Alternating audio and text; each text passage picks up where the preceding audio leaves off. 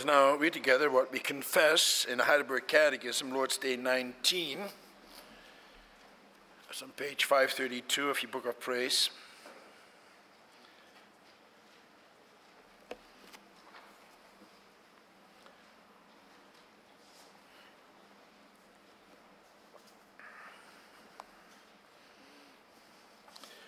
There we find God's word summarized as follows Why is it added and sits at the right hand of God? Christ ascended into heaven to manifest himself there as head of his church, through whom the Father governs all things. How does the glory of Christ, our head, benefit us? First, by his Holy Spirit, he pours out heavenly gifts upon us, his members. Second, by his power, he defends and preserves us against all enemies. What comfort is it to you that Christ will come to judge the living and the dead? In all my sorrow and persecution, I lift up my head and eagerly await, as judge from heaven, the very same person who before has submitted himself to the judgment of God for my sake, and has removed all the curse from me. He will cast all his and my enemies into everlasting condemnation. But he will take me and all his chosen ones to himself into heavenly joy and glory. After the sermon, we will sing together from hymn 42, the stanzas 1, 2, 3, 4, 5, and 6.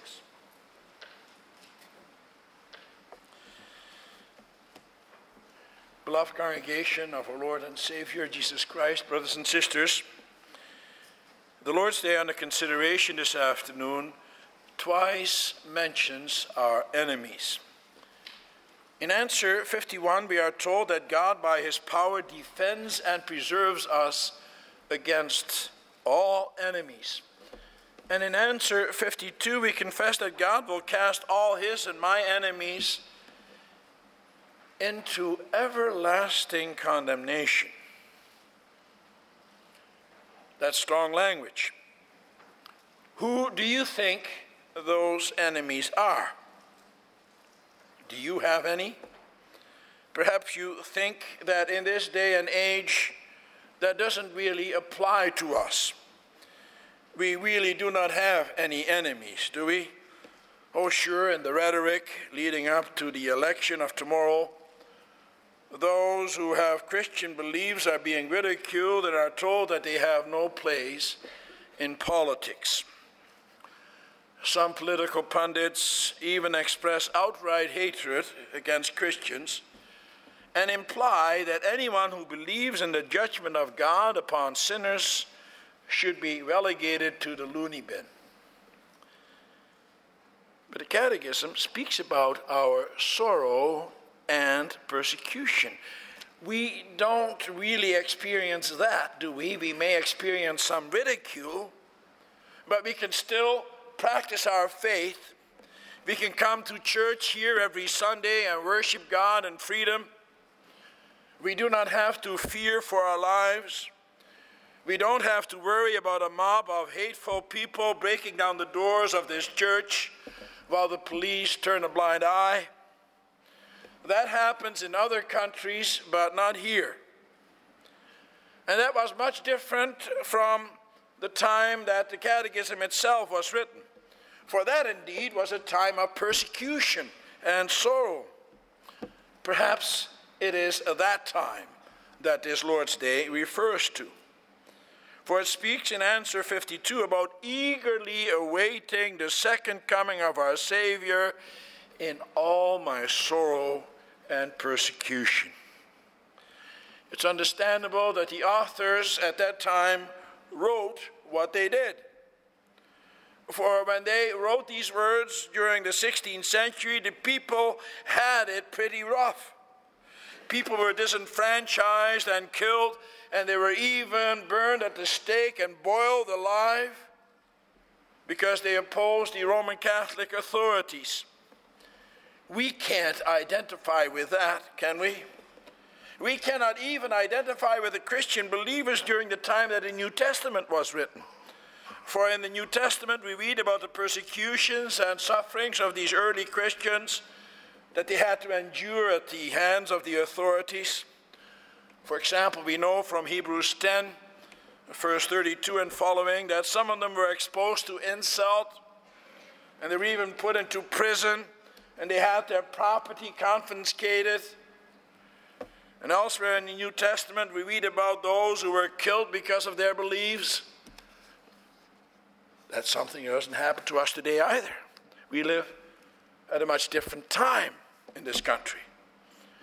We do not really have those kinds of enemies. We can be thankful for that. But this afternoon, I want us to take a closer look at that. For if we do not have any enemies, then about half of this Lord's Day doesn't really apply to us. And is that really true?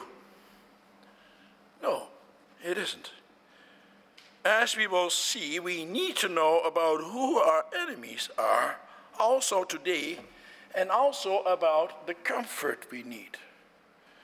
And through it all, we have to keep remembering that in spite of all these things happening around us, God governs all things.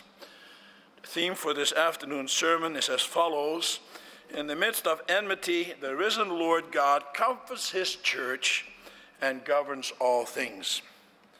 And we will see that he comforts and governs in the first place right now, and in the second place into eternity. Who are our enemies today? Are you even aware of them? Do we even have them? This may sound strange to you, but if you do not have any enemies, then there is a real cause for concern. Let me explain. I am not speaking here about enemies that we have because of who we are personally, because of the things we do and say as such because we do make enemies because how we conduct ourselves sometimes. Some people, even though they are Christians, can be quite selfish and inconsiderate in their actions and thereby earn the ire and wrath of others.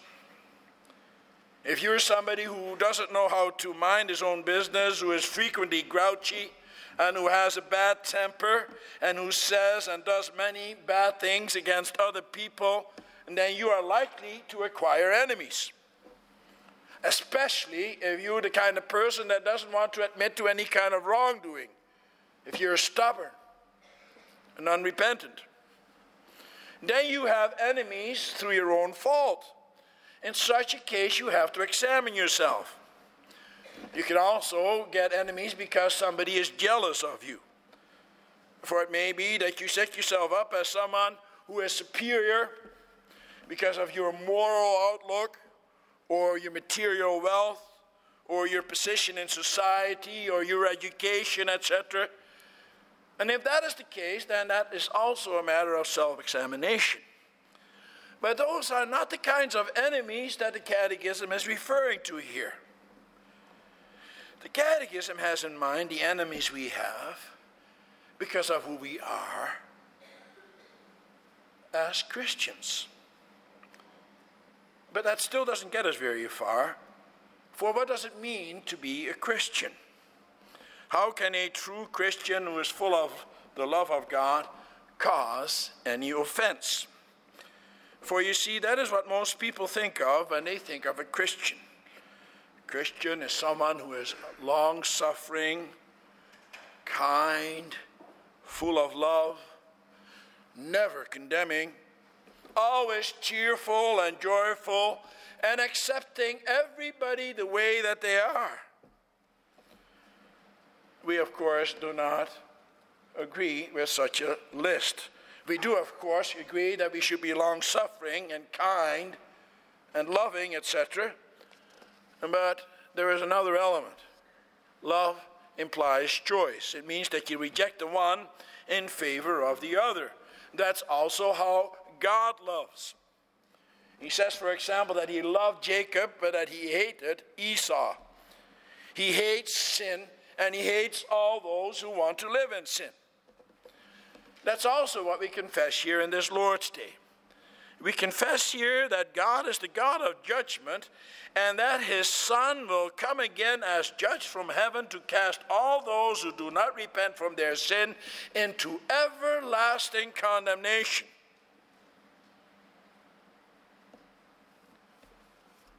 But do your neighbors, your co workers, your worldly friends, do they know that that is what you believe? Or do they only see the mushy side of Christianity? As we saw last week during the political debate, people are shocked when there is someone running for office who expresses the biblical teaching that sinners will suffer in the lake of fire. They condemned him for it and want to bar him from running for public office. People are deeply offended. And that's something we don't want to do, is it? We don't want to offend people. And that is why in our personal lives, we are nice to our fellow workers, to our neighbors, to our friends in the world. We don't want to tell them, do we, that they stand condemned if they don't repent from their sins? Because we know that that might then make them uncomfortable or angry and maybe think less of us.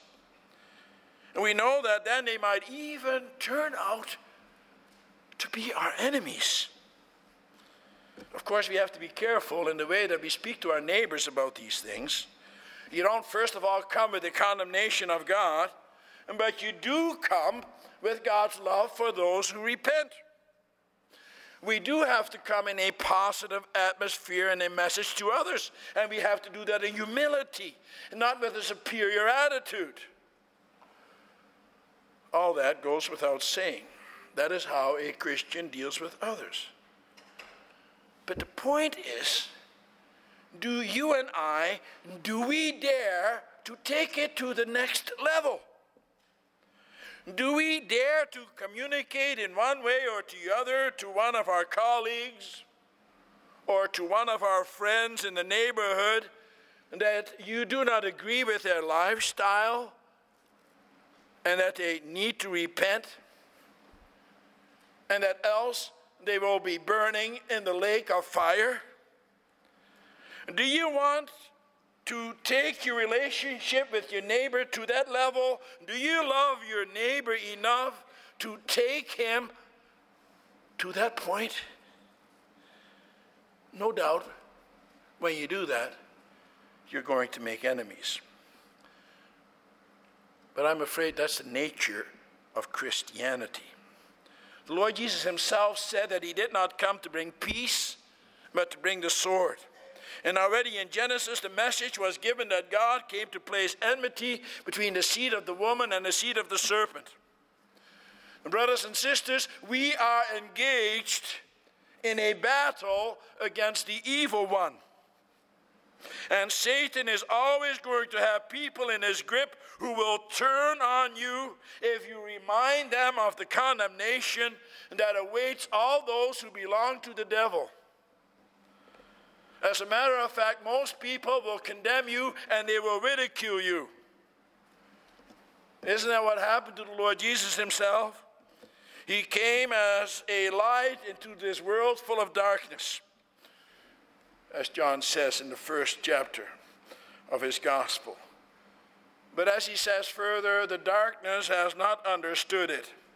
John says that although the world was made through him, the world did not recognize him, and his own did not receive him. All the apostles and the disciples of the Lord Jesus experienced the same thing. Just think about what Paul had to endure. Most people became his enemies. And yet, because of the word that he spoke, many did come to believe. They repented from their sins and they threw themselves at the mercy of God. And the Lord God also expects that from you and from me. He does not want us to be afraid of making enemies for the sake of the cross. Because they're not our enemies in the first place, but his enemies. Look at what happened to the people in Colossae. They heard the word of God proclaimed to them, and they joyfully accepted God's word as the truth. And as a result, they could not help but also proclaim, also share the good news of the gospel, the good news of salvation. Do you think that it did not cost those Colossians anything to do that? It certainly did. It cost them friendships, it cost them jobs, it cost them financial security, and no doubt their newfound faith also caused rifts in their families. The cost was great for these people. And that is why Paul also encourages and comforts them. And he commends them for their zeal for the Lord. For because of them, the message of salvation spread all over the world, as he says. Even though many of the people that he came into contact with became their enemies, many others came to faith. And so Paul rejoices because of their witness. Let me ask you it's a hard question. But would God also commend you and me for our witness? For the fact that we dare to stand up and speak the truth about the gospel of salvation, which is only for those who believe in God and who repent from their sins for the fact that we too dare to make enemies for the sake and for the truth of the gospel? No doubt you are concerned about others whom you admire and like. And yet, they are part of the world. Do you also dare to tell those people that they stand condemned? If they do not repent? Do you love your neighbor enough to make yourself vulnerable for his or her sake? Brothers and sisters, this Lord's Day is a wonderful summary of God's Word. It says there that Christ ascended into heaven to manifest himself there as head of the church, and that by his power he defends and preserves us against all enemies the Almighty God in heaven defends and preserves us. That is what you and I confess. Then why are you afraid? For if that is something you confess, then that is something you truly believe and you put your hope and trust in, isn't it? Well, sure, it's hard. But we believe that Christ ascended into heaven and that he is now seated at the right hand of God. He sits, or as Stephen said just before he was martyred, he stands at the right hand of God. Present tense. He stands there ready to go into action, to go to our defense. He is standing ready all the time to do that for you and for me. The right hand of God refers to a place of majesty and favor and power.